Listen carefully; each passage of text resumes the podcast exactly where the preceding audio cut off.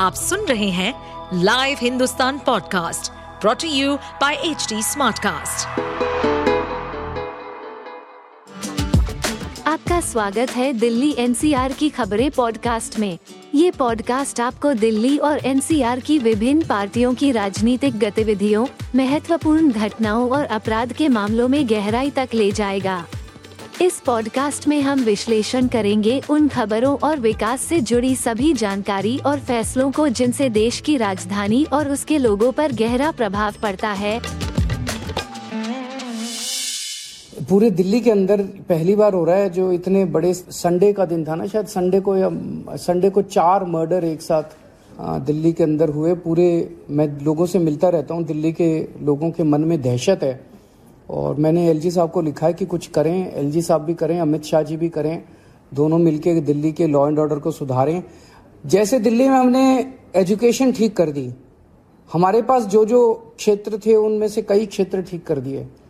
अगर आज law and order हम, पंजाब में हमारे पास लॉ एंड ऑर्डर पहली बार आया। शुरू शुरू में आपने देखा कितनी दिक्कत हुई, क्योंकि वो पुरानी सरकारों ने कितना गंद मचा रखा था।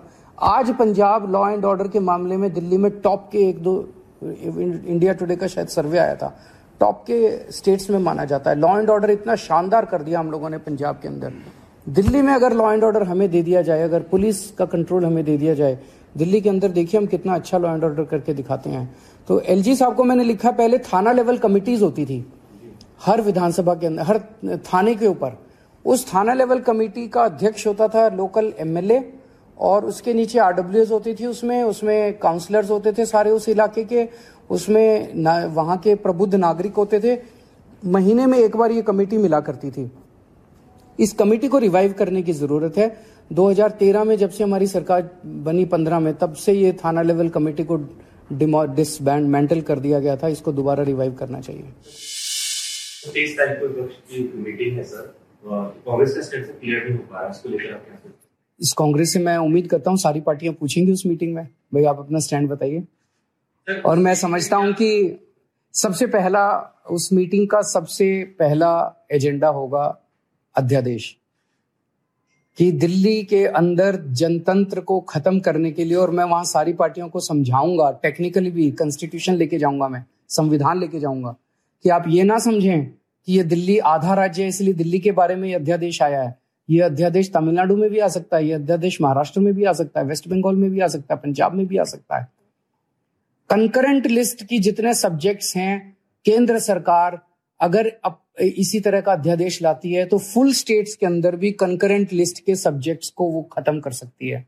इलेक्ट्रिसिटी हो गया एजुकेशन हो गया कई सारे सब्जेक्ट्स हैं कंकरेंट लिस्ट के अंदर जिनको इस किस्म का अध्यादेश लाके फुल स्टेट्स के अंदर खत्म किया जा सकता है। एक तरह वो कांग्रेस से ये उम्मीद करते हैं कि ऑर्डिनेंस के मामले में उनके साथ कांग्रेस खड़ी हो जाए। दूसरी तरफ़ कांग्रेस के खिलाफ वो इस तरीके से बुरा भला कह रहे हैं। तो ये कैसे मुमकिन है कि कांग्रेस पार्टी ऑर्डिनेंस के मामले में या उनके किसी भी मामले में उनके साथ खड़ी होगी? उनको तय करना पड़ेगा कि वो किस तरफ़ खड़े हैं।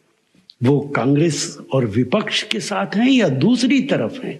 ये संभव नहीं है कि वो जब मदद चाहें, उनको मदद मिल जाए और जब विपक्ष को उनकी ज़रूरत हो तो वो दूर खड़े नज़र आए। सर, इसके अलावा उन्होंने ये देख लीजिए किस तरह की सरकार चल रही है।